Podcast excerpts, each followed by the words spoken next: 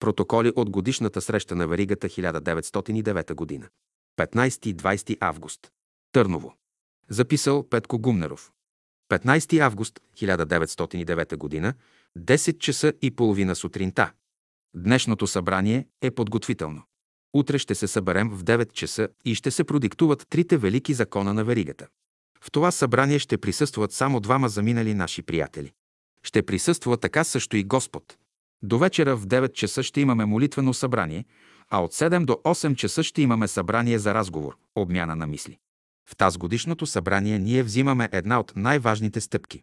Веригата взима първата стъпка без изключение. Този е редът за днес, а утре ще се даде друг. Това е за пръв път в този век, когато ще се дадат трите основни закона, а до сега са давани само половината. Това, което е писано в Евангелието, законите са написани на половина, а сега ще се дадат изцяло трите закона. Първата част от законите ви са известни, а втората част утре ще ви се даде. А сега за сега ще говоря върху три думи, които Христос казал. Пътят, истината и животът. В мистично отношение или според кабалата това значи един цикъл, завършен кръг от небето към земята и от земята към небето. В този път слизането от Бога към земята е пътят на страдание. Път на изпит. Пътят е отгоре надолу.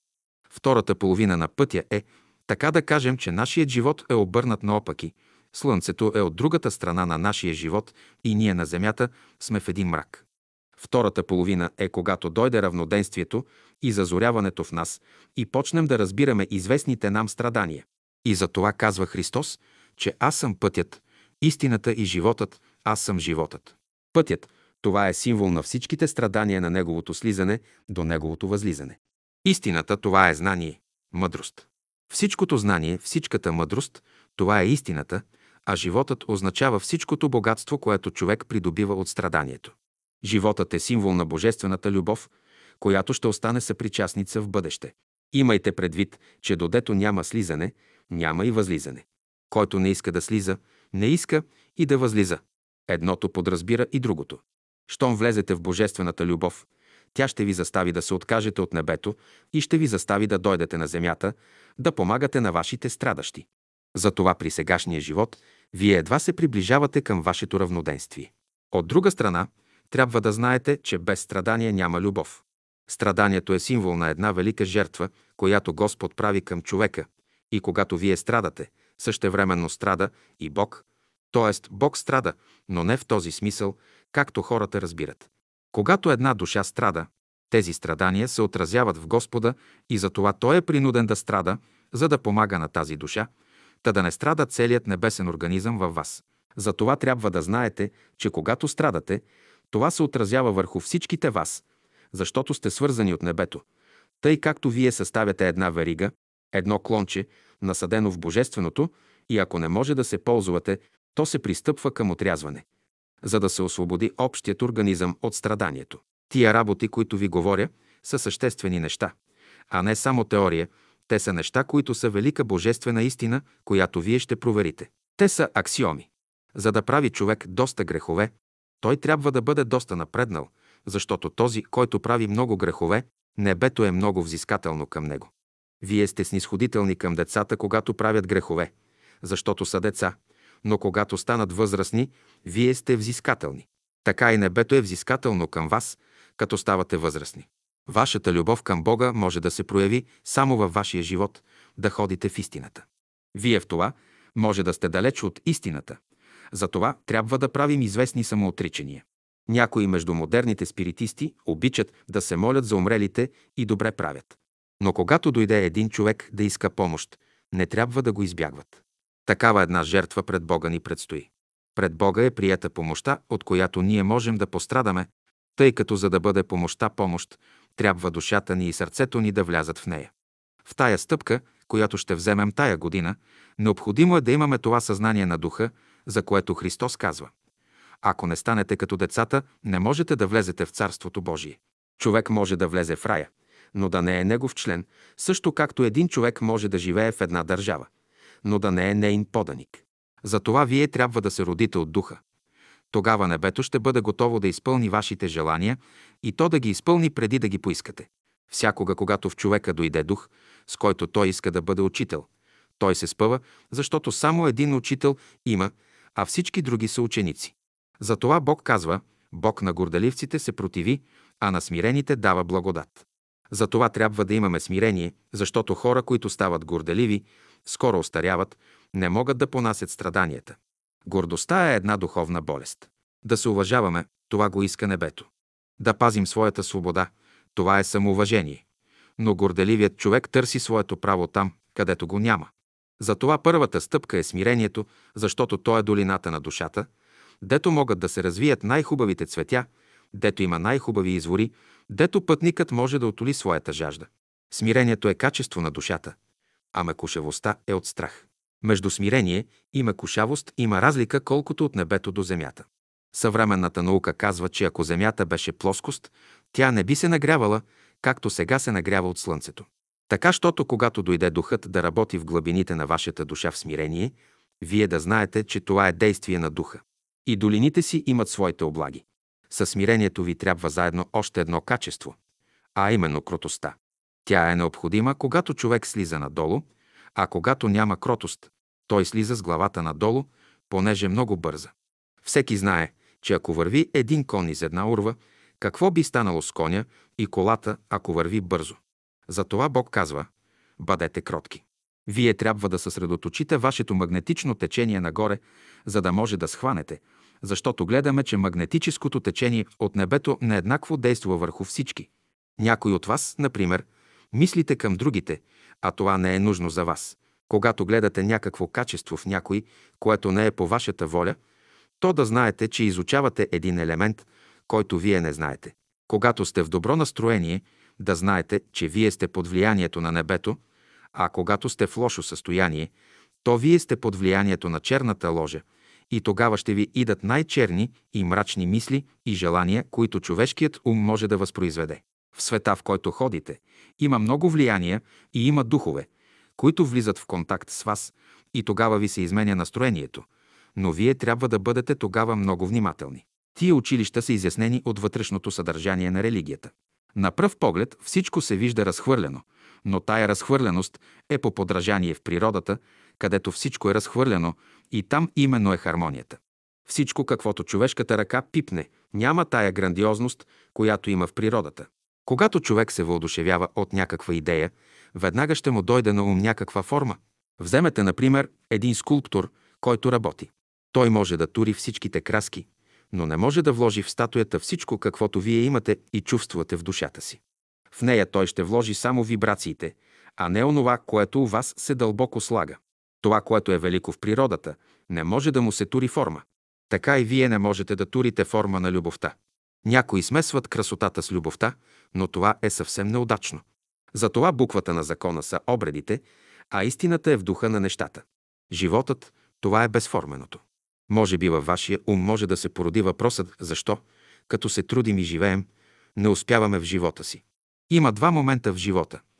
Когато трябва да се работи и когато трябва да се почива. Когато ние почнем да действуваме, опорният пункт е небето.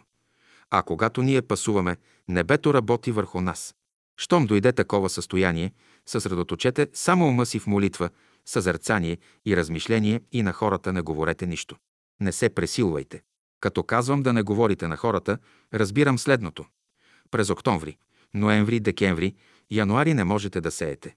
Аз ви говоря това, защото вие, които се водите от духа, вашата работа трябва да бъде внимателна и тогава вашата работа ще бъде много по-успешна. Не е важното колко ще посеете, а важното е колко ще поникне и колко ще поженете. Някои казват, че много работа са свършили, когато са говорили, но то е въпрос – защото плодът е, който ще определи работата. Тази верига, в която сте свързани и която опасва цялата земя, тя върви отгоре надолу и във всички народи не действува еднакво. Но щом вашата душа е добра, ще имате съдействието на всичките добри хора по цялото земно кълбо, защото вие действувате за Бога. Ще дойде време, когато тези ваши братя ще ги познавате, защото те си имат белези и се познават, но те никога няма да дойдат при вас да ви се препоръчат, а вие като имате Светия Дух, ще ги познаете. Вие ще ги познаете също както онова детенце, което 12 години не видяло майка си, но когато се разболяло, Докторът повикал майка му и когато майката дошла и се докоснала до него, то веднага казало «Мамо, и така когато вие срещнете тези ваши братя, ще ги познаете по вътрешната любов и няма да ви питат християни ли сте или какъв път държите. Те са хора, които само помагат на света и си мълчат. Има някои от тях, които говорят, но тези, които мълчат, те са най-напредналите. Нашите души в живота са чук, но с чука можем да пробием нещата, когато духът е оня, който топи нещата. С чука не можем да се спасим, но с огъня можем да се спасим. И то с огъня, който е любовта, ще можете да стоплите сърцата на хората. В сегашния ви живот никой от вас не е беден. И мислите, които през вас минават, не зная дали ще намерите една ваша мисъл. Това е много казано. Но аз ще ви кажа, че преди 15 години даваха 25 000 долара в Америка на оня, който каже някоя нова мисъл, но и до сега не се е намерил такъв. Това, което ние наричаме гений, това е изменение на формата. Един нов начин на работа. Затова виждаме, че в избирането на формите изменяват се, например, формите на параходите, железниците и пере. Този, който всъщност мисли, той е Господ, който съставлява организма на Вселената. И този, който иска да има нови мисли, трябва да е свързан с Бога, защото там е изворът. Утре ще се научите, защо именно трябва да любите Господа, кои са причините, защо трябва да любим ближния си. Вие трябва да съсредоточите мислите си нагоре, та утре да ви се каже повече. Иначе някои неща аз ще премълча и няма да ви ги кажа. Законът е такъв, че ако ви се каже нещо, за което вие не сте готови, вие ще почнете да се гордеете, че много знаете. Това ще се отрази върху мене и аз ще почна да чувствувам същото. Пък аз нямам нужда да мисля, че много зная. Аз не искам да бъдете напрегнати, като че ли ви съдят, а да бъдете свободни, че нещо не разбирате, защото даже подир година, две, десет пак ще ви стане ясно. Всеки един човек трябва да бъде една прекрасна долина, в която да има заядене и пиене. Това е желанието на нашите приятели отгоре. Да не се боите да са свободни сърцата и умовете ви и да бъдете готови за утре. Амин. В 7 часа вечерта се прочете трета глава, четвърти стих от Първо Йоаново послание. Този стих ще служи за база за разговора. Когато говорим за Господа, трябва да разбираме колективност от духове, а когато говорим за Бога, трябва да разбираме единствено число. 16 август 1909 г., 9 часа сутринта. До вечера в 7 часа. Събрание в 7 часа и половина. Господня вечеря. Кой какво ще купи за Господнята вечеря? Голов и Епитропов. 6 кг грозде. Бачваров и Стоименов. 6 кг круши. Илия Стойчев и Стойчев. 6 кг праскови. Иларионов и Гумнеров. 3 кг маслини. Дойнов и Бойнов. Три големи сумуна хляб. Гумнерова, Иларионова и Стойчева. 3 кг пресни лешници. Цанев и Янев. 4 кг вино. Киров и Озунов. Три големи дини. Георгиев и Партам. 3 кг сухи стафиди. Ватев и Тихчев. 7 дозини от едрите смокини. Шиваров и Величков. 6 кг сливи от едрите. Желяскова. 3 кг захар. Петко Гумнеров, Илия Стойчев и Тодор Стоименов ще имат грижата с нареждането на трапезарията. Тия неща ще ги купи всеки от себе си и ще се наредят на масата, която е определена за трапеза. Господин Дънов прочете 10 глава от Йоанна. След това всички мълком се помолихме и след молитвата господин Дънов написа и продиктува трите закона. Трите закона на веригата. Първо, люби Бога Твоего с всичкото си сърце, с всичката си душа, с всичкия си ум, с всичката си сила.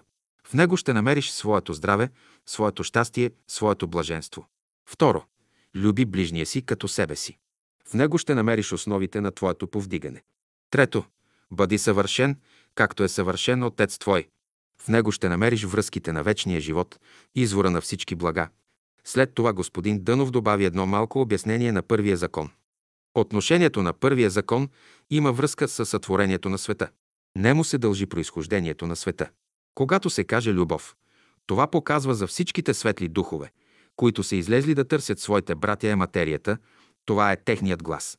Те казват, ние любим Господа, ние ви казваме да любите и вие Господа с всичката си душа, с всичката си сила, с всичкия си ум и с всичката си воля, защото в Него само ще намерите блаженството на своята душа и на своя дух. Всеки, който има живот в себе си, Както слънчевите лъчи произвеждат най-благоприятни резултати, така е и когато пръчките на едно духовно лозе са силни, когато тия духовни братя дохождат на подобните братя, намират това, което човечеството търси. На физическия свят ние търсим здраве, а в духовния свят не можем да живеем без Бога. Можем да живеем между духовете и Бога, когато сме с Господа навсякъде. Вторият закон. В него ще се намерят основите на вашето повдигане. Двата закона имат отношение към духовете, които са слезли отгоре и тях трябва да любим, понеже те са наши ближни, понеже те са, които са слезли отгоре, знаят волята Божия и както ги любим, ще знаем основанията, върху които са съградили своя живот. И вие, когато любите една душа, с това вие и помагате, като едновременно това помагане съдейства и на вас да се повдигнете. Единият закон показва слизането надолу, другият показва работата на земята. Първият закон показва слизането от небесните жилища, вторият закон е работата на земята – да любим, а третият закон е, както се казва в третия закон на веригата, това е възшествието към небето. Този закон има отношение само към живота, който ще прекараме след като напуснем земята. Този закон е за небето и без този закон никой не може да влезе в небето. В този закон ще намерите извора на всички блага и следователно, като изпълним двата закона, излиза, че първият закон представя бащата, вторият – майката, а третият закон представя сина, който един ден ще се яви в дома на вечния баща, за да предаде вечните резултати от целокупното служене на земята. Който изпълни двата закона, той се приготовлява да изпълни и третия закон, който е най-усилният и който е накарал да станат всички преобразования. Този закон е който е смъкнал ангелите на земята. Тоя закон не щеди никого. Затова, понеже светът и всичките ангели ще бъдат съдени от третия закон, то, който иска да се спаси, трябва да изпълни тия три заповеди. Съвършенството е потребно, защото без него не можем да намерим връзките, за да се съединим с Бога. Това трябва да се почувства в душата. Когато ние вникнем в тия закони и ги почувстваме в себе си, тогава ще познаем, що е вечният живот и какво нещо е изворът на всички блага. За вас сега остава една емблема, показва пръчката. Това ще си пазите за вечно възпоменание. Първото подразделение е Божественият свят, второто е светът на духовете и третото е човешкият свят. Четирите точки представляват четирите естества, които има човек. Първото показва божествената частица, която има в себе си началния зародиш. Второто показва майката, която може да възприема макрокосмоса, големият свят, духовете, които слизат от Бога надолу, да работят. После иде третото – човешкият свят, синът на Бога. Днес присъстват нашите приятели, те са, които съдействат на веригата. Това е законът, с който трябва да се управлява България. Тази пръчка – 61 см дължина, 1 см в дебелина. Дървото е от хвойна, заръчено и изпратено от Рилския монастир. Имате още една емблема – показва ножа.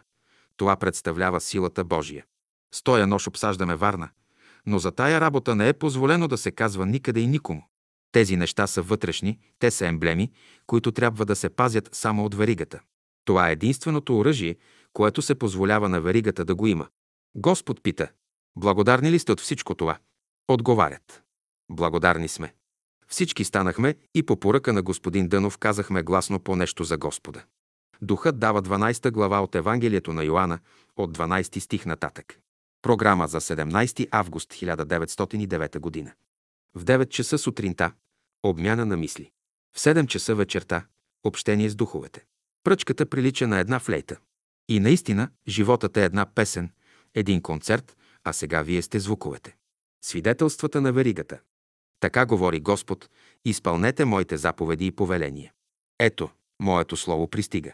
Заповед ви носи да заверите свидетелството на духа ми, заверете истината на завета ми с живота си. Дайте свидетелството на духа, което ще се пази пред лицето Божие като залог за вашата вярност към Него. Засвидетелствувайте истината на Бога чрез изповед, явно пред Неговия свидетел пророк. Отговорете с пълнотата на сърцето си и ума си, без всяко стеснение, и Бог, който вижда и дава всичко, ще ви даде според своята неизмерна благост и вечна милост. Изповядайте пред Бога и Неговото лице истината, засвидетелствувайте я и пред небето. Първо свидетелство. Вярваш ли от сърце и душа в единаго, вечна го, истинна го и блага го Бога на живота, който е говорил? Отговор. Вярвам. Второ свидетелство. Вярваш ли в мене, Твоя Господ и Спасител, който ти говори сега? Отговор. Вярвам. Трето свидетелство. Вярваш ли в моя вечен и благ дух, който изработва Твоето спасение? Отговор. Вярвам. Четвърто свидетелство. Вярваш ли в Твоя приятел, покровител и във всички Твои братя и сестри? Отговор. Вярвам. Пето свидетелство. Ще ли изпълниш волята на единаго, истина го и праведна го Бога без колебание? Отговор. Ще изпълня. Шесто свидетелство. Ще ли се отречеш от себе си и от всичко световно за Неговата любов? Отговор. Ще се отрека. Седмо свидетелство. Ще ли посветиш живота, здравето и всичко друго за Неговата слава и напредъка на Неговото дело? Отговор. Ще посветя. Осмо свидетелство.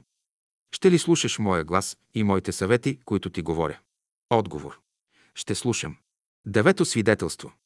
Ще ли си готов да изпълниш моите заповеди без всяко колебание? Отговор. Готов съм. Десето свидетелство. Ще ли ходиш винаги пред моите овце с всичкото незлобие на сърцето си и да ме никога не огорчиш? Отговор. Ще ходя. Божието обещание. И тъй във всичко, що обещаеш пред мене, гледай да не кажеш някоя измама, защото ще бъдеш повинен на смърт. Знай, че стоиш пред мене, Твоя Господ, който знае Твоето лукаво и непостоянно сърце, което е пълно с всички пороци. Ето защо то трябва да се обърне към мене и да се възобнови чрез моя дух, обработи и възпита чрез моето слово. Ти, който от сега ставаш мой и поверяваш всичко в моите ръце, от сега нататък аз сам ще те ръководя. Аз ще промишлявам и отреждам всичко за тебе. Аз ще те уча все, що трябва да вършиш. Ще лягаш и ще ставаш под моите криле. Аз ще бъда страж над тебе и окото ми ще бди за съдбините на твоето сърце. Ще ме призоваваш рано и аз ще ти отговарям в утринните зари на зората. Преди да повикаш, ще ти отговарям и преди да пожелаеш, ще ти давам своите божествени дарувания. Ще бодърствам за всичките ти нужди. Гледай да не оскверняваш името ми и да не опетниш благодата ми. Знай, че от злото се отвръщавам, към неправдата не годувам, а от жестокосърдечието се огорчавам. След всичко това, бъди винаги готов да изпълниш всяка моя заповед, която ще ти дам, когато лягаш, когато ставаш, когато ядеш, когато пиеш, каквото и да вършиш, за всичко трябва да благодариш на Бога в сърцето си.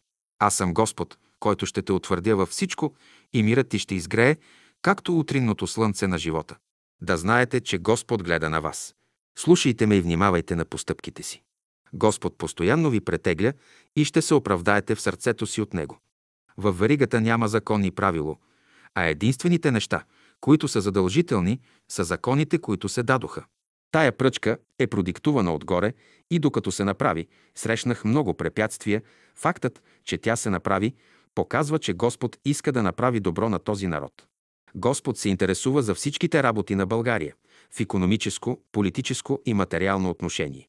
България е по-добре от всички съседни държави. Например, движението в Румъния, земетресението в Италия и това, което става в Турция, подобни катастрофи щяха да станат и в България, но тя остана незасегната. Това е общият план на небето. Трябва да образуваме една добра почва, за да дойдат в България да се преродят по-добри духове, защото целта на веригата е да тури почвата.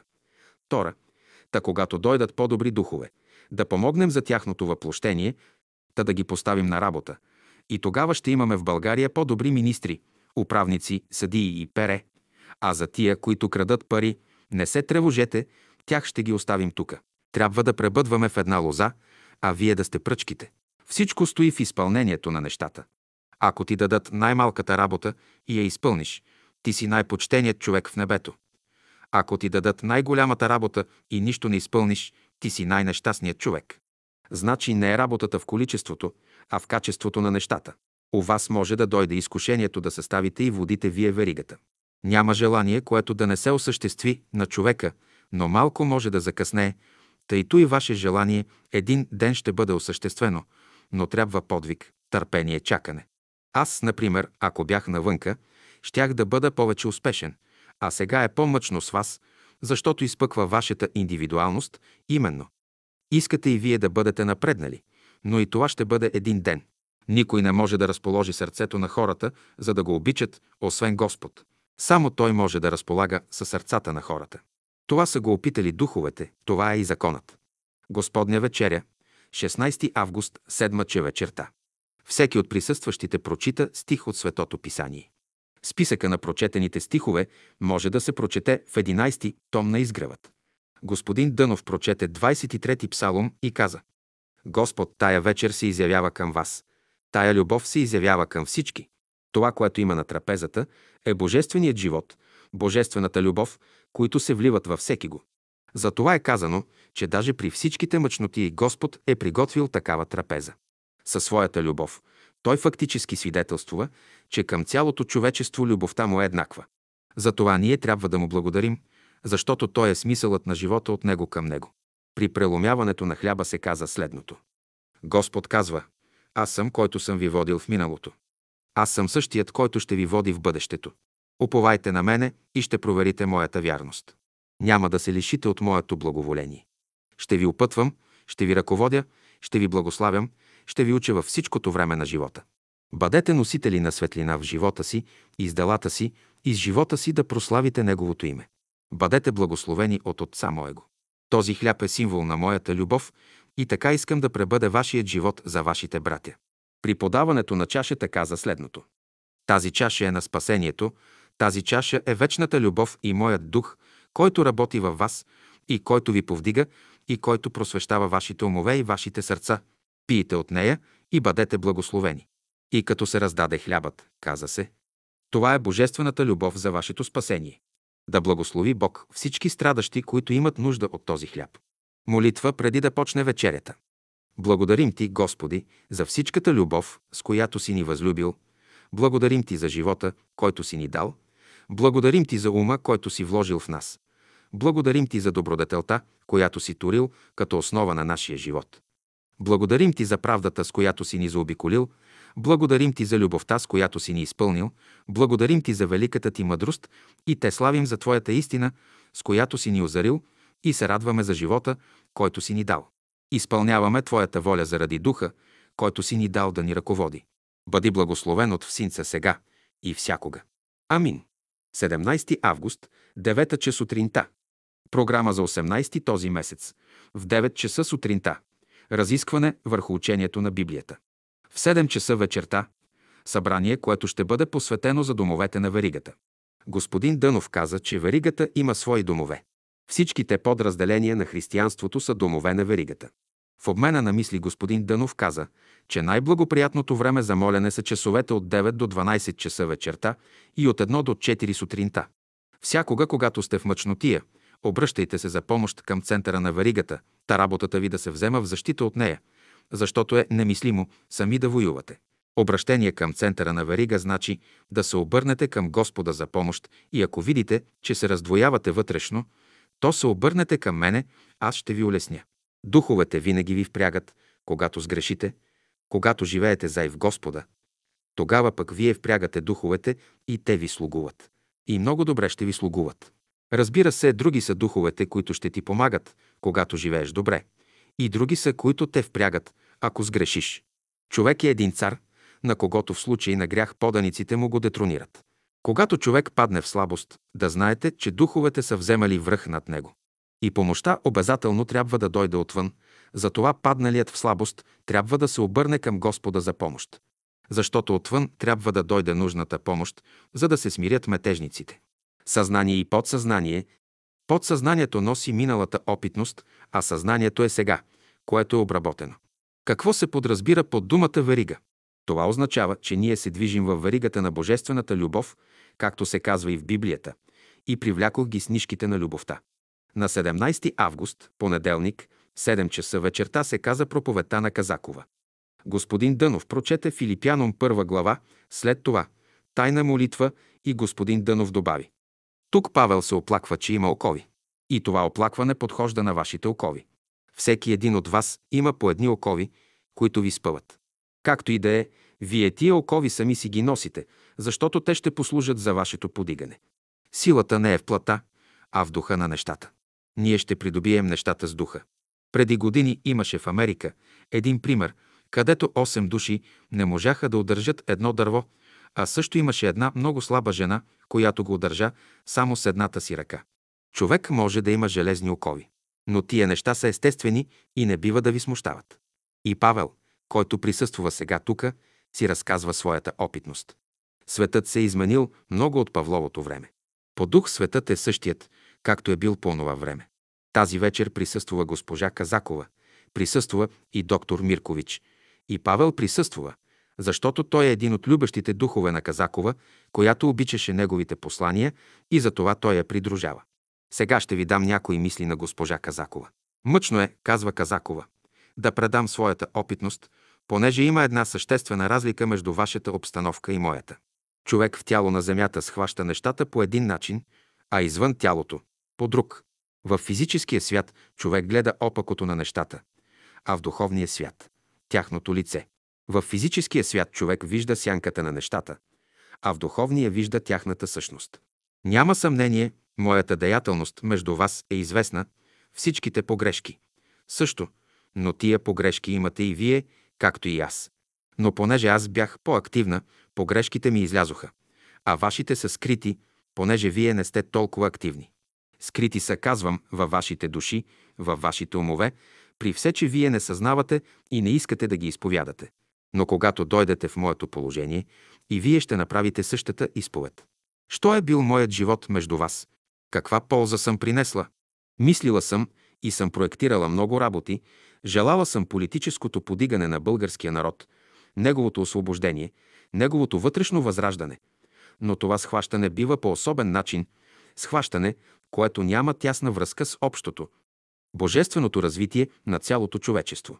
Земята е арена на постоянни стълкновения, стълкновения на индивидуално развитие. На първо място ние желаем да развием своето тяло, своя ум, да се повдигнем в обществото, да завземем известно положение, да се осигурим, като мислим, че това е истинският път на нашето развитие. Обаче питам се аз сега, какво е останало от всичко това в мене? Като виждам тялото си, за което съм се грижила, оставено в божествения склад за разглобяване. Тия мисли, които съм имала на земята, понеже са тежки, не мога никога да ги взема със себе си. Желанията също и тях не мога да взема. Моето положение е такова, каквото е положението на 6-годишното дете, което, като стане 20 годишна мома, срамува се да носи своите кукли. Моите кукли са оставени, моите надежди са разрушени. Надежда? За какво човек може да има надежда? Светът е изменчив, така и хората в света са изменчиви. Тази надежда може да се породи само в оногова, който търпи всичко. А можем ли да знаем каква е неговата воля? Да, можем. Тя е ясна. Тази воля се състои в това, щото да извършим всичко онова, което ни е дадено на земята, да не се отклоняваме нито наляво, нито надясно, нито да желаем това, което е непостижимо. Ако аз бях преживяла моите години на земята, щях да ги употребя другояче. По-добре едно дете на земята, отколкото 10 клосни и луди. Вие мислите, че много работи вършите, нали така? Така мислех и аз. Но не е въпросът колко голяма работа съм захванала, но колко добре е свършена. Как мислите? В колко души моят образ е останал за всякога? Ето въпросът, който мъчи духовете. Няма ли аз да бъда често пъти разпъвана от вас, като си спомняте често моите погрешки? Но аз зная, че лошите възпоменания не са се огладили във вашите умове, че това е един факт, че ако бих се явила между вас, вие щяхте да ме третирате пак така, както по-преди. Щяхте да ме наричате малко смахната, налудничева, която не знае мярка на устата си, говори, дето не трябва дърдори много, остави глупави протоколи след себе си. Говори за неща, за които не трябва да говори. А за които трябва да говори, не говори и пере, и пере. Това е то работата на Казакова. Такива са и вашите работи. Блажени верующите. Вашите работи са както детските кукли пред децата. Няма съмнение, че и вие обичате да се похвалите като мене, често обичате да говорите за себе си, като мене, да се покажете пред хората, че сте извършили това и онова нещо, което върших и аз. При правенето на сеанси и аз правех като вас, по смелост не ви отстъпвам. Да, да, но това е човешката страна на човешкия живот. Всяка душа си има своите добри и слаби страни. Говорят както разбират, работят както знаят. И всеки, който се опитваше да ми противодействува, аз исках да го изтикам навън, обаче това съм го сторила, както и Павел в своето ревнование от несъзнание. Да, да, несъзнание. Това е един мъчен въпрос за разбиране. Какво мислите, че е сега моето положение? Няма съмнение, в разните сеанси ще ви дадат разни показания за мене. Това каза Казакова, онова каза Казакова и всичко ще натрупат върху гърба ми. Да, и по моя адрес ще има апокривни Евангелия, може би Казакова ще присъства на 10 сеанса и тогава ще се озадачавате да си обяснявате с каква бързина аз се движа. Как е възможно едновременно на 10 места да говоря? Е, как мислите вие, възможно ли е да се обясни това? Ако в 10 сеанса показанията са едни и същи, то може да се обясни, но ако се различават, то е трудно за обяснение. Представете си баща на име Свинаров, човек доста заможен, има 500-600 хиляди лева готови пари. Но този баща има 10 сина и те са все свинаровци. Умира бащата и синовете му взимат парите и навсякъде казват все свинаровци. Кой ще каже, че Свинаров не е бил във вашия град? Това е то, когато човек умре, неговите синове да говорят долно за него. Разбирате ли тази аналогия? Може да го кажете както искате, безразлично е. Това не е още, че аз не мога да имам съобщение с вас. Това обяснява само противоречието. Сега няма нужда да ви разправям за своето положение, за моята нова обстановка. Тази сутрин ви се говори за тази вътрешна мрежа и действително, че ако я имате, само тогава духовният свят ще ви стане ясен. Друго яче, всичко ще ви бъде тъмно, както и на мене беше тъмно на земята. Разбирам, да се говори по този начин е малко отекчително за вас, понеже виждам, че има много други работи, които ви смущават, много мисли и желания, с които вашите умове са заети. Вие мислите да оправите света. И тези желания не са лоши, но пристъпете към една по-положителна работа, а именно работа над себе си. Бъдете отстъпчиви един към друг, снисходителни, имайте взаимно уважение и почитание, защото само това е, което остава на човека. Не е омразата, която гради живота, а е любовта. Аз може да съм имала много грешки и ги имам, но поне в едно отношение съм била чистосърдечна. Нямала съм в себе си задни мисли. И ако има добродетел, с която мога да се крепя, тя е само тази. Всякога съм била готова да се разкая и изправя грешката си пред себе си и благодаря на Бога, че ми даде поне това добро. А коя е вашата основна добродетел? Сега гледайте всеки един от вас да има поне по една добродетел. Мене ми е приятно да ви виждам толкова души събрани на едно място. Един заминава, мнозина идват на негово място. Така върви животът като варига. Всяка хълка влече след себе си други хълки и ако една се скъса, всичките други хълки пропадат. Аз минах през ръба на колелото и изпълних своя ред. Сега остава ваш ред да го изпълните. Няма съмнение, че ще имате много мъчноти и препятствия, но тези неща са обикновени. С време всичките ще се обърнат на добро. Аз бих ви говорила още, но понеже атмосферното налягане е доста голямо, ще оставя другата част от своя разговор за друг път. Имате също поздравление от доктор Микрович. Казакова предава своя поздрав на търновци, нарочно поздравление за вас. Докторът Миркович каза, че България е израснала много, че ще и круят нови гащи. Децата се радват, но всякога е бащата, който трябва да плаща гащите. Поздравлява Пеня. Питате защо си толкова сериозен, а не се разпуснеш, преждевременно искаш да остарееш. Поздравлява Тодора. Той още на същата длъжност е, нали? Хайде, де е Хайрлия. Тодор Стоименов пита. Има ли нужда от гости там? Ще ви тупат. Ако дойдете преждевременно тук, не е място още тук. Докторът поздравлява всички други приятели и каза, не бойте се, няма съществена разлика между живите и мъртвите. Вашето отношение към вас и мене е като водолаз, който е спуснат във водата вътре и каквото теготение усеща той, така усещате и вие. Вие сте отдолу, ние е отгоре. 17 август, 9 че сутринта. Човек има две души – животинска и божествена, и два духа – животински и божествен. Инстинктът за самосъхранение е прямо влияние на всичкото същество. Божественият ум е свръх всичките същества. В присъствието Божия човек не може да прави грях. Животинското царство представя разложен човек, а човекът е композиция от животинското царство. Човек, за да постигне това си състояние, е минал, съгласно закона на еволюцията, през всичките животински царства. Слънчевата светлина можем да добием благодарение на една мрежа, която се намира около нас, която е опорната точка, върху която слънчевата енергия се спира и проявява тази светлина. В пространството тая светлина я няма. Така е, когато ние добием друга една мрежа, за която трябва да се стремим, духовна мрежа да получим, която има по-голяма светлина, благодарение на която пък ще можем да познаваме невидимия сега за нас свят и живот. Светлината е една тъкан в невидимия свят. Светлината е дреха на душата. И Бог създаде светлината, за да облече душата. И за тая дреха всичките създания се радват, защото е красива. Ако съществува душата, съществува и светлината. Ако изчезне душата, изчезва и светлината. Затова е казано, че Бог живее и съществува в светлината. Затова и човек, когато сгреши, усеща се гол. Виждаме, че и Адам, като се греши, повикаха го. Но той сам каза, гол съм, Господи, при все, че беше облечен с много хубава дреха. Адам е бил светъл по-рано, но откак е изгубил душата си, потъмня. 18 август, 9 часа сутринта. Господин Дънов прочете четвърта глава от посланието към галатяните и пета глава от същото. Господин Дънов каза, че това е проповедта, която ни дава апостол Павел. След това господин Дънов каза. Това, което ще ви кажа, това са мои възгледи и сте свободни върху това да ги приемате или да не ги приемате. За да можете да имате каквато и да е посока в света, трябва да имате опорна точка. То е общ закон. Опорна точка всякога е необходима.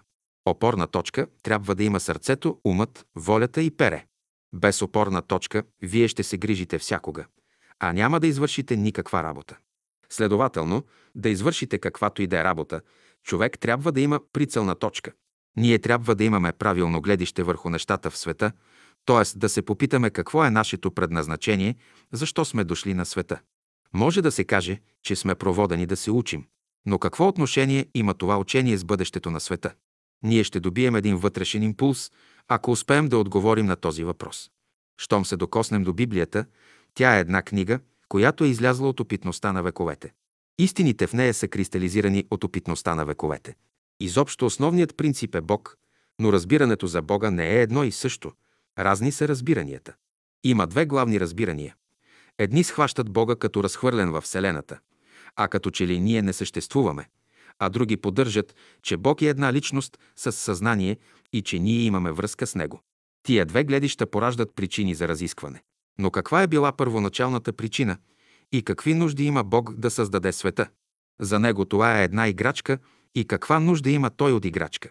Следователно, този въпрос не съществува в Божието съвършенство.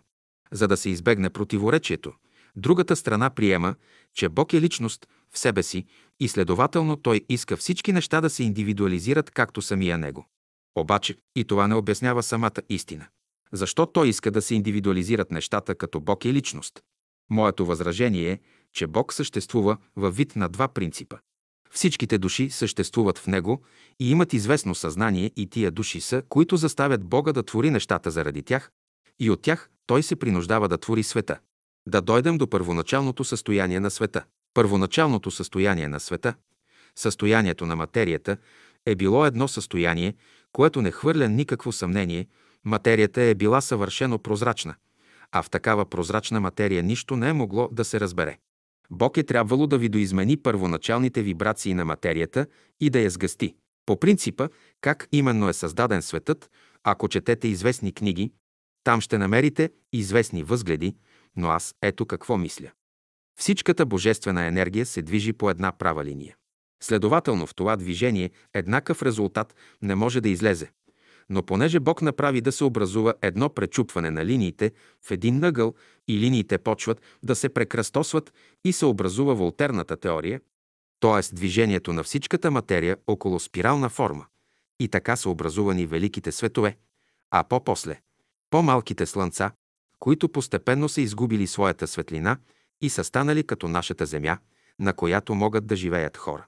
Разбира се, този процес не е изработен за 10-20 милиона години, а най-малко са били нужни 10 милиарда години, за да се приготви една бъдеща еволюция за една нова Вселена. Следователно, като теглим аналогия и като вземем предвид движението на Слънцето, потребни са 1 милиард години. Значи, за да завърши човек своята еволюция, трябва да премине през тия 12 милиарда години. В нашите умове може да се зароди въпросът. Какво ще бъде положението на човека? Разбира се, след като премине човек тези 12 милиарда години, няма да бъде положението както сега, а ще бъде положението както жабата спрямо човека. Такава ще бъде разликата между сегашното и бъдещото положение на човека.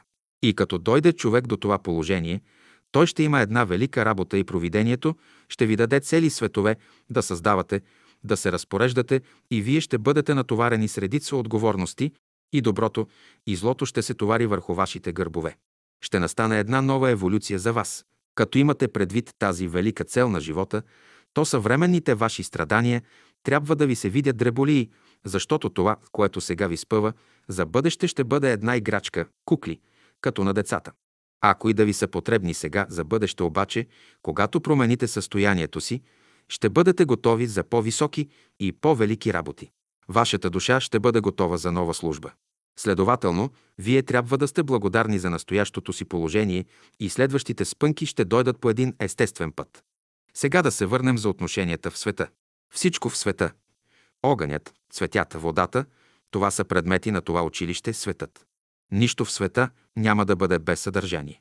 Ако вие можете да възприемете вибрациите на цветето, например, то вие може да се вслушате в гласа на цветето и да чуете неговата история, защото и цветето има толкова съзнание, колкото ние в нашия свят. Както ние гледаме на цветята, така и напредналите духове гледат на нас, защото и ние сме цветя спрямо висшите духове. Ние за духовния свят сме още растения, а спрямо органическия свят ние сме човеци. Вие трябва да познавате своето положение, за да се не възгордеете, защото духовете бият и много бият. Защото човек, когато напусне своята сфера, неговото положение ще бъде смешно, както магарето едно време се молило на Господа да му даде по-голям ръст и то с това добило голям глас, с което станало посмешище. Човек не бива да бърза. Тези, които го товарят, те ще го разтоварят, така, щото няма нужда от бързане. Например, по въпроса за мислите и желанията. Колцина от вас сте господари на вашите мисли и желания. Мнозина ще кажете, че сте господари, но като се турите на изпит, вие сами ще се убедите, че не сте господари. Следователно на такъв човек, който не е господар на мислите и желанията си, не може да му се даде свобода, защото ще се увлече и ще си направи по-голяма пакост.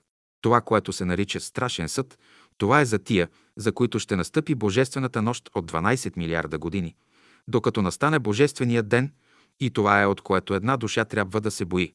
Работите на Бога са разпределени с математическа точност и Господ никога не повтаря своите работи. Една душа, ако остане назад в своето развитие и дочака Божествената нощ, след като премине тази нощ, чак тогава ще се дадат условия на тия души да се развиват и еволюират. Да се върнем назад към предмета си. Какво отношение има Библията спрямо нашия живот? Тя има отношение, защото е излязла из опитността на хората и може да се ползваме от тая опитност. А опитността на цялото човечество е опитност на индивида. И тези опитности ние не трябва да игнорираме и да не мислим, че ние ще намерим нови и по-добри правила за живеене. Принципите не са претърпели никакво изменение, но нашите отношения спрямо тия принципи са претърпели изменение. Например, светлината за нас е по-голяма или по-малка спрямо нашето схващане и доколкото тя може да реагира върху нас. В Библията имаме една духовна растителност и от нея може да образуваме гориво, от което ще се ползваме във време на мъчноти. За пример, един час си разположен, а друг час си неразположен и после, една година разположен си, а друга година не си разположен и така се редуват. Затова имаме 12 милиона за разположение и неразположение. Това е великият божествен закон за вдишването и издишването, за прилив и отлив. Когато ние сме разположени и неразположени, става една обмяна между нас и Бога и тази именно обмяна е любовта Божия. Ние сме един предмет за любовта на Бога. Господ дава на една душа добро и зло. В това се състои съзнанието на Бога и каквито последствия да има, Той ще ги даде. Следователно, каквото поискаме от Бога, Той ще ни го даде. Той никога не отказва. Той е единственият, който никога не отказва. В него думата няма не съществува, затова всичките духове, от най-големите до най-малките, пред него благоговеят, защото той е един дух, който носи бремето на всички, защото всички същества постоянно искат от него. Например, един възвишен дух иска от Бога да му направи един голям свят и Бог ще му го даде. Вие, за пример, искате 10 000 лева за къща и на вас ще ви ги даде, няма да откаже. Нали и Христос казва, търсете, искайте, хлопайте и Господ ще ви даде и отвори. Ако постоянно ти стоиш на вратата и хлопаш, Бог ще ти даде това, което искаш. Разбира се, че тук аз ви говоря за закона какъвто е, но как ще го приложите, то е друг въпрос. Като искате, Господ ще ви даде, но как ще издивите това, което ви се дава, то е друг въпрос. Тия принципи в Библията трябва да се оползотворят. Те имат практическо приложение в живота. Ние ще слезем от философията към практическото приложение в живота. Защото живеете между вълци, та да знаете как да постъпвате. За да може правилно да се развивате и да могат материалните работи да се оправят, трябва съблюдаване на известни правила и аз казвам, че материалните богатства са резултат на добро духовно състояние. Материалните богатства са само за добрите хора. Богатството винаги е във връзка с нашите души и с нашия ум. Така ние може да сме богати с мисли, може да сме богати с материални неща. Често пъти в духовния свят в тия неща става обмяна. Например, вие давате добри мисли, а отгоре ви дават материални улеснения най-сетне, след обмяната, която става доброволно и вследствие на която обмяна човек може да става богат. Тогава само той вижда, че една печалба не е едно богатство, обаче щом го поиска, отгоре му се дава. Затова в желанията си, които искате да използвате, гледайте обмяната и залогът да са чисти. Съвременното богатство тук е пратено отгоре и виждате колко жито имаме ежегодно, плодове и други. Васил Озунов пита, какво отношение има духовното развитие за човека отказването му от всичко в света? Не е ли това доброволен отказ от всичко? Това е само една економия, за да не влезем в дългове. Христос никъде не казва, че трябва да сме бедни.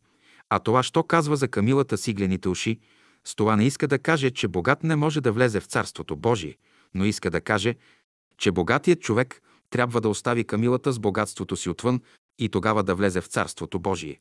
По отношение на нашите работи в света, когато искаме да прокараме една мисъл, на тази мисъл трябва да й дадем определена форма. Всяко желание, което искаме да се изпълни от невидимия свят, трябва да се оформи, т.е. трябва да се определи ясно какво се иска, а не по-видимо му да показваме смирение, че нищо не искаме, а всъщност роптаете в себе си, че ви не дават каквото ви е нужно. Такова благочестие е фалшиво благочестие. Небето иска от нас желанието ни напълно да бъде определено и оформено. Ако не се отговаря на много молитви, то е защото желанието, искането ни не е напълно определено и няма да се отговори от небето на такива молитви, докато не се оформят. Най-голямото отклонение, което би могло да се приеме от небето в това отношение, е, че е възможно да се каже на небето един наш проект за материални или други нужди и да искате да се изпрати проектът от небето, както то желае. Удовлетвореното желание на такъв проект ще се отложи до тогава, докато проектът се изправи. Най-после от много искания даже има и бой. Вие пак искайте, нека ви бият, нека си научите уроците, отколкото да не ви бият и да не можете да ги научите. Аз срещам християни, които винаги са начумерени, защото нямат и уж от смирение не искат, но за това по-добре да искат, отколкото да се чумерят. Някои християни не искат да безпокоят Господа и за това не искат. Но като не искат, те повече безпокоят Господа. Ако не искат, защо пък се чумерят и роптаят в себе си? И то е такова безобразие да натякваш, без да искаш. Пазете се да не се хвалите и да не говорите, че сте обърнали този или онзи. Ние не трябва да си даваме голяма важност в това отношение, защото всички тия, на които сме помогнали, като отидат на небето, ще ни дадат всичката благодарност. От друга една слабост се пазете, именно да си заповядвате един на друг. Пазете се от той, защото вие като налагате на други своята воля, друг пък върху тебе ще наложи своята воля, а пък знаете, че пъкълът е основан на насилието. Винаги доброволно трябва да очаквате другите да ви послушат, а не по един или друг начин да натрапвате себе си на тях. После трябва да се пазите, да не се оскърбявате един друг, защото оскърбеният, без да иска, може да ти препраща лоши мисли чрез своите подозрения и така го спъваш в пътя му, а временно ще напакости и на самия тебе. Всички сте човеци и правите грешки, но гледайте грешките ви да не са от естество да ви спъват в пътя ви. Не е волята на нашия небесен баща да марморим един на друг. Няма никоя работа в света, която да не мога аз да изправя. Законът е такъв, че всеки трябва да работи, а Господ ще оправи работите му. През тази година вие искате да работите. Торете всеки в ума си, че през тази година ще работите да приведете трима души в Царството Божие. Молете се за тях и искайте Господ да ви ги покаже къде са и Господ ще ви ги покаже. Три неща изисква Духът Божи – да се храниш добре, да живееш добре и да мислиш добре. Първата храна е Неговото Слово, добрият живот и Божията воля, а доброто мислене е Неговата любов. Добре да се храниш значи да възприемеш всичко, каквото Бог е определил за живота. Добре да живееш е да изпълниш всичко, каквото Господ е наредил. Добре да мислиш е да разсъждаваш и гледаш това, което Бог е създал. Но каквото и да мислиш друго вън от това, което е в Бога, то няма да ти придаде нито една педя на живота ти. Животът седи в тия неща, които Бог е създал, и неговото повишение и облагородяване седи в тяхното възприемане. Пълнотата обаче на съвършение и свят живот зависи от познаването на Бога и възприемането на Неговата чиста любов. Там, дето Духът Божи живее и действува, има мир и радост. Това е единственият вседостатъчен дух, който може да ти даде всичко, да те направи да познаеш пълната истина, която е Господ на нашето спасение. Той може да всъди в твоята душа истинско познание и мъдрост за Божиите наредби. Сега какво желаеш ти? Мъдрост. Какво искаш? Знание. Какво е нужно за живота ти? Здраве, храна, облекло. Помни, че Господ е обещал, че няма да лиши от нищо своите добри чеда. Това е такава необорима истина, както слънцето на деня. Що са тревогите и смущенията на твоя живот? Те са привидения, сенки, които нямат нищо зад себе си. Измени мислите си, ще се измени и настроението, и обратно. Измени настроението си, ще се изменят и мислите ти. Не е ли най-после сърцето двигател на всичко? Според посоката и мисълта, според стремлението и настроението. Какво те смущава? Бъдещето. Добре. Остави го на страна. Защо ти е, когато ти причинява вреда? Добре, какво те безпокои? Отношението на другите. Тури го на страна и не мисли за него. Всичките хора една майка ги е родила. Няма нито един по-добър. Всякой става такъв, какъвто иска. Адам беше в рая добре, нямаше да го боли глава. Но ето, един ден му се поревна да вкуси и от последното дърво в рая, което му беше забранено. И какво излезе от вкусването на този последен плод? Като влезе в душата му и се смеси с всички други. Едното пожелание развали за хиляди години неговото щастие. То беше истинска отрова. Добре, вземи пример. Ако в живота ти има едно желание само, което не си опитал, да ти се не свиди. То е най-последното, като Адамовото дърво. Не пожелай плодовете му. Храни се с плодовете на дървото на живота и ще изцелееш. Това дърво е Христос. Има и Неговото сърце, желай Неговия ум, да бъде у вас Духът Христов. Проче, и онова, което има да ти каже, разбирай, защото ще бъде написано на друго място по-добре, в твоето сърце. Там, дето Бог ще го напише с ръката си и ти сам ще го четеш. Защото Божият закон е да се спазват всички добри неща в душата, която е олицетворение на всичко, което Той върши. Тя е книгата, в която се вписват Неговите дела, наедно с Неговото Слово. Да ти не дотяга, когато Господ работи в твоята душа. Ако Той не се уморява да поправя сърцето ти, то поне има и търпение да не го безпокоиш и да не го смущаваш в работата му, която върши за тебе. Но повече от това, съдействай за скорошното и привършване. Разните занимания ще престанат, но делото Господне ще продължава. Всичко един ден в този свят ще изчезне, но душата ти заедно с Господа ще остане. Баща, братя, сестри, приятели, роднини, познайници, той ще остане. Сега, ако разбираш смисъла на тия думи, няма повече да говоря, затова помни. Съвършенството е целта, блаженството е любовта, хубостта е мисълта, а пълнотата на всичко е Бог. Без Него нито съвършенство се постига, нито любовта, нито мъдростта. То е тайната връзка на всичко. Неговите мисли винаги ще работят и небесата винаги ще разказват Неговата слава и небето винаги ще възвещава правдата му, милостта му в род и род.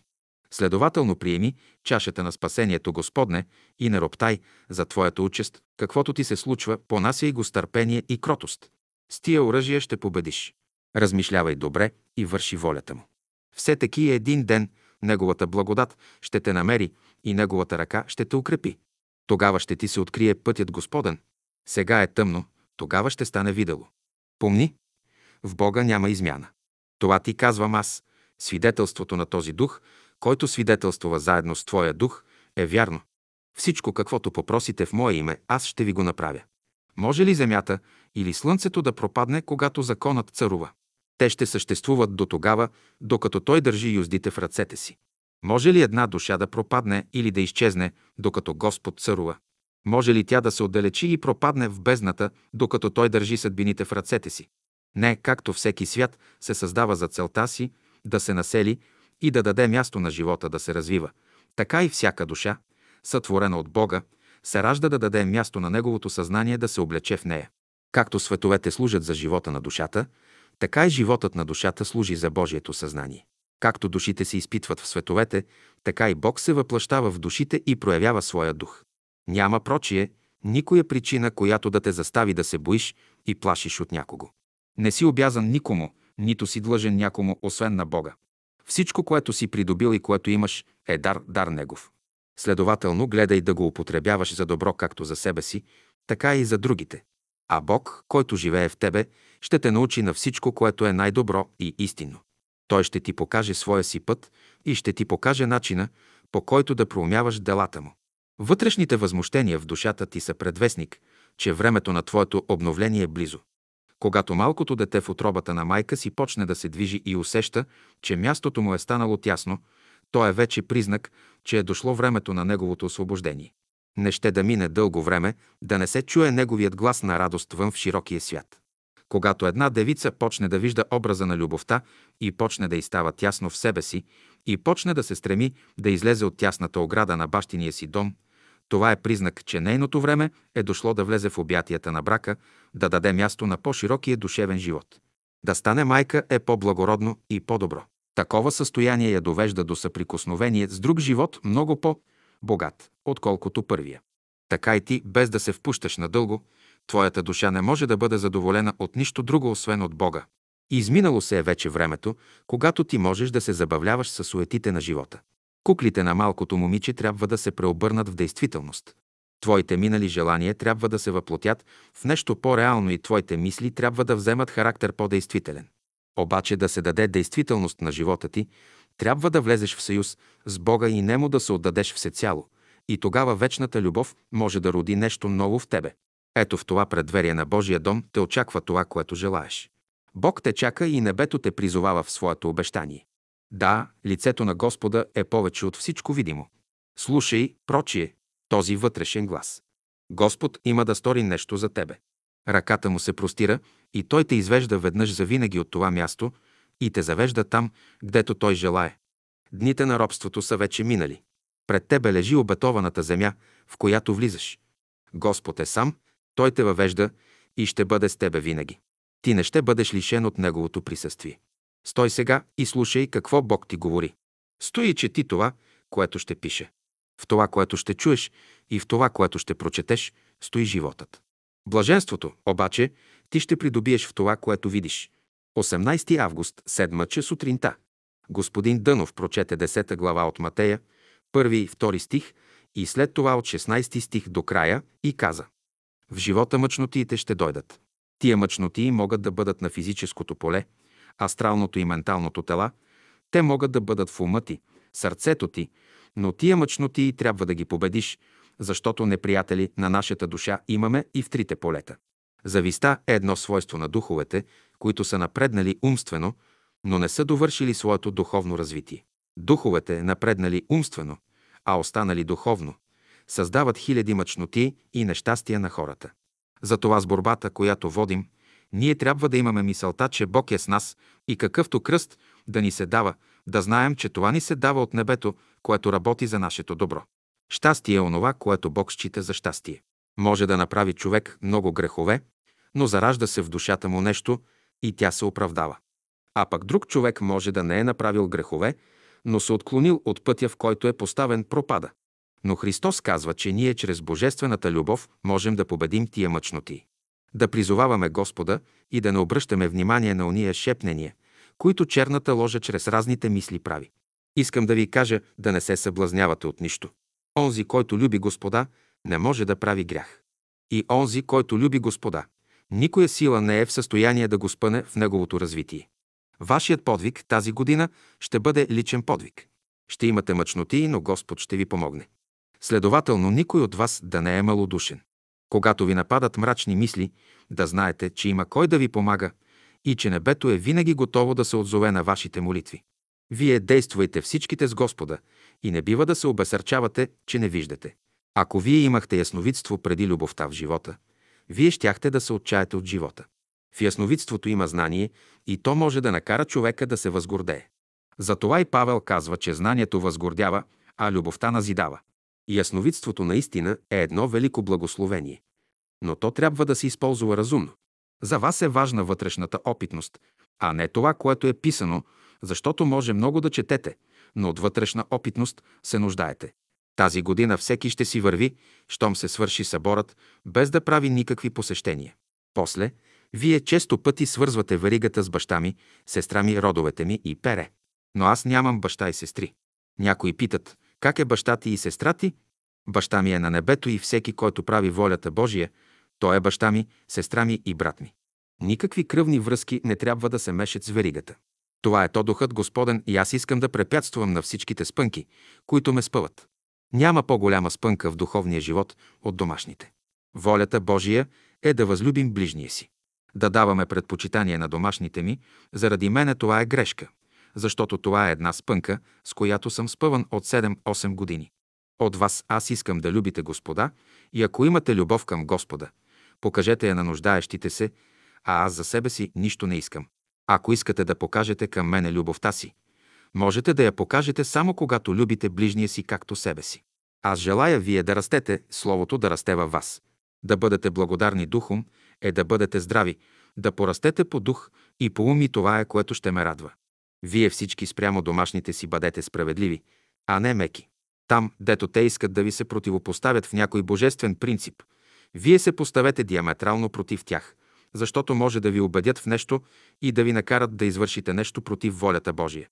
Колкото за тяхното спасение, не се безпокойте, защото щом се повдигнат вибрациите във вас, тогава и те ще се възползват, както е с доктор Миркович. Докато той още беше жив, неговите роднини не искаха да знаят за истината, а когато си замина, те почнаха да се интересуват. Тази вечер ще се молите за вашите домашни да бъдат просветени. И то последния начин. Да кажем, че един човек ви прави спънка. Най-напред вие се укрепете да станете силни, после го потирсете умствено, за да му въздействате и това предпочитателно ще правите нощно време от 9 до 12 и от 1 до 4 часа. Ние имаме във веригата приятели, които се спъват и ние искаме да се урегулират работите им, та трябва да им изпратим помощ. Помислете си добре, защото аз искам това желание да изтича изцяло доброволно. Сега по двама ще отивате в другата стая да се помолите. Димитър Голов и Георгиев. Илия Стойчев и Бачваров. Тихчев и Епитропов. Сава Величков и Иван Дойнов. Атанас Бойнов и Цанев. Пеню Киров и Стоименов. Иларионов и Елена Иларионова. Кънчо Стойчев и Величка Стойчева. Петко Гумнеров и Гина Гумнерова. Милком Пертанян и Никола Янев. Серафим Шиваров и Никола Ватев. Анастасия Желяскова и Васил Озунов. След това изпяха се няколко песни от молитвеника и събранието се закри. 19 август, 9 часа сутринта. Господин Дънов написа девиза и каза «Ще го носите със себе си». В това има три велики заповеди. Ще ги носите със себе си и ще се стараете да съобразявате живота си с него. Това е Божията воля за вас. След трите закона на веригата, дадени на 16 август, написва се това, дадено на 19 август сутринта. Все, що попросите в мое име, аз ще го сторя. Не бой се, мало стадо, Отец се е благоволил да ви даде царство. За обещанията. Всякога, когато човек дава известен оброк, той го дава пред други и всякога, когато даваме едно обещание пред други дух, той ще те последва и ще понасиш всичките последствия и страдания. Един по-виш закон отменява разпорежданията на по-ниш закон. Например, да кажем, оженил си се, но ако ти се каже да следваш Господа и да оставиш жена си, ти си длъжен да я оставиш, защото провидението по един естествен начин може да я задигне. Но, за нейно добро, то не я задига, но пък излъчва мъжа от нея, за да следва Господа. Във всички свои обещания да внимаваме и да ги даваме разумно. Тази година се взима четвъртият петък на месеца за пост и то ще постите така, че да се наберат 25 часа, за да се образува числото 7, вечерта да сте вече нахранени, а що му дари 7, хапнете дето и да сте после да вечеряте. Аз желая през тази година да сте духовно добре и весели. Всеки може да работи за Господа. Всичките работи са благословени. Господ и най-лошите работи обръща за наше добро. Господ е единственият, който е най-близо до всичките. Той е на небето, на Земята и вътре в човеците. Цикълът на развитието се равнява на 24 милиарда години. И този цикъл с най-долната част представлява адът, най-гъстата материя, докъдето духът може да слезе. Чистотата на един дух зависи от неговото влияние. Колкото по-голямо влияние има един дух, толкова той е по-чист и обратно. Мойсей, Илия, Исаия са били с най-голямо влияние между еврейските пророци. Най-младият ангел в небето е на 24 милиарда години. За картина, за която господин Дънов каза. Тая картина е философията на варигата и няма в никоя окултна школа такава картина. Сърцето лежи в лявата страна, за това, защото лявата страна представя отрицателната страна на живота. Лявата страна е любовта, а дясната страна е мъдростта. Духовете слизат от лявата страна, а се възкачват от дясната страна. Тези, които воюват, ако бъдат внимателни, ще получат благословение. Но ако изгубите силата си, тогава ще изпаднете. Ако някога се намерите в отеснение, зор, пишете ми и аз ще ви помогна. Ако се обръщате към мене от духовни съображения, добре, но ако от някоя гордост, тогава вие губите. Ако се роди някоя мисъл, защо да се обърнем към него, тогава вие губите, защото заради вярата вие се благославяте. Славяните са по-близо до духовния свят и сърцето трябва да се развие. Англосаксонската раса развива интелекта и приготовлява следващата култура, която иде. Свети Иван Рилски се въплотил в някой си Йосиф, който живял е работил около Варна, Месемврия. И той е, който е подготвил освобождението на България. И сега той работи за България. Тогава е живял около 80-90 години. Най-напредналите духове между славяните са свети свети Кирил и Методий и Борис. Кирил и Методий са славяни. Те ще се явят чрез въплощаване до края на този век, за да подготвят духовно този народ и ще повдигнат славянството. Цар Борис е бил ръководен от един дух, който е обединявал славянството. Казакова ще дойде след 4 години чрез въплащаване на физическото поле, а докторът Миркович – след 2 години. Този век е определен като век за чистене. И ако кавказската раса не приеме, ще стане катастрофално променение. Половината от Европа ще потъне в океана, а културата ще се пренесе в Африка. Но през този свят сега иде магнетическа вълна, която ще пречисти всичко негодно и тая вълна ще се предшества от признаци. Земетресения, омрази, напасти, злото ще се увеличи, войните, които се готвят и пере.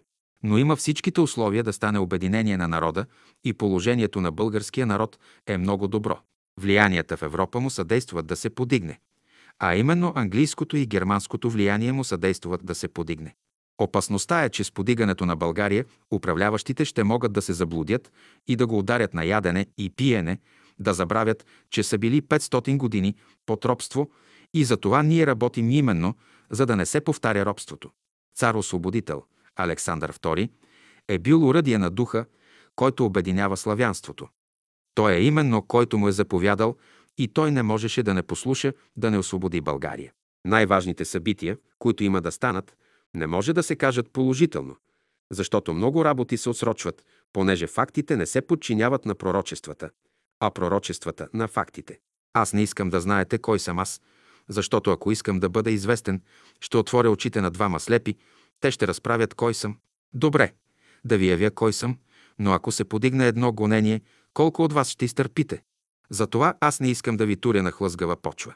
Аз избягвам това, познавам душата на българския народ и не искам да му създавам карма. Исус Христос се изяви на еврейския народ, но го не приеха и си навлякоха карма. Аз не искам да създавам карма на народа. Аз не се изявявам, искам да оставя народа да се развива по естествен път. Седем часа вечерта. Искате материализация, но сега няма условия. През годината вие се гответе и усилете духовно и аз ще ви съдействам да стане това. Обаче при сегашните условия и сегашната обстановка материализацията е невъзможна. Отидохме в друга стая за моление. Молбата бе за българското духовенство и православната църква, за българския народ, за неговото духовно развитие, за учителите и учащата се младеж, за цялото славянство, за всичките други народи, които съдействат за идването на Царството Божие. Господин Дънов каза, ще почнем с хвалата, хваление, и ще благодарим на Бога за всичките милости и благости. Хвала, хваление. Господи Боже наш, душата ни тихо уповава на Тебе. Открил си ни пътищата си и виждаме Твоята благост. Проявил си ни милостта си и виждаме дълготърпението ти. Показал си ни любовта си и виждаме Твоята доброта. Посочил си ни истината и виждаме Твоята святост. Изявил си ни името си и виждаме Твоята правда. Научил си ни на всяка мъдрост и знание и виждаме Твоите велики дела. Обърнал си сърцето ни и виждаме Твоето присъствие навсякъде. Просветил си ума ни и виждаме Твоите творения, че всички са добри. Опасал си ни със силата си и гледаме Твоето могъщество. И след всичките добрини и благости, които си излял отгоре ни, според Твоята вътрешна пълнота, нашето желание е винаги да гледаме Твоето лице и да се радваме и веселим в пълнотата на Твоята любов. Ние Ти благодарим за Твоята милост и грижливост, с които си ни заобиколил. Нашата душа винаги се радва, че милостта Ти ни следва. Ти всякога ни слушаш и си готов винаги да ни крепиш и да ни даваш помощ, когато сме в нужда. Благи Господи, велики Отче на небето, избавяй ни от ухищренията на лукавия. Ето, Ти си говорил и ние вярваме, че Ти ще ни утвърдиш във век да Те славим. Господи, който си неизменен, закрепи нашите братя и сестри, за да пребъдем всичките в Тебе и да пребъдеш в нас, за да сме в едно, както Ти и Отец, и да Те прославим с плодовете на живота си пред човеците. Благи Боже, който си ни дал живот и здраве, който ни насищаш с хляб и вода и ни задоволяваш с хилядите си благоволения всеки ден.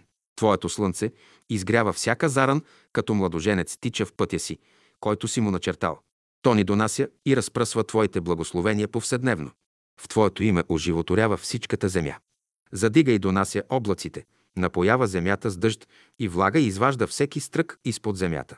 Украсява полските цветя с всичката им хубост, която си им дал от начало, развеселява всички живи същества и човека, когато си направил според подобието си, вдъхва в неговите жили вяра и надежда да се труди и работи, като му казва, че ти ще благославяш труда му. Велики са твоите наредби. Всичките ние, твои чеда, идем днес да ти поднесем своята благодарност. Облякал си ни в дрехите на живота и колко хубави са тия облекла, в които си ни обгърнал. Благословени Господи, от всичките векове, приеми нашата благодарност, която ти поднасяме от душа. Амин. Дадена чрез господин Дънов. След молитвата господин Дънов ни каза. Ето що говори Господ. Аз съм чул гласа на вашата молитва, ще ме познаете според делата. Имайте мир в себе си и любовта ви ще бъде съвършена. Всички казахме. Благодарим. След това господин Дънов каза. Тая вечер събранието се свършва, а утре ще се разискват въпроси от частен характер.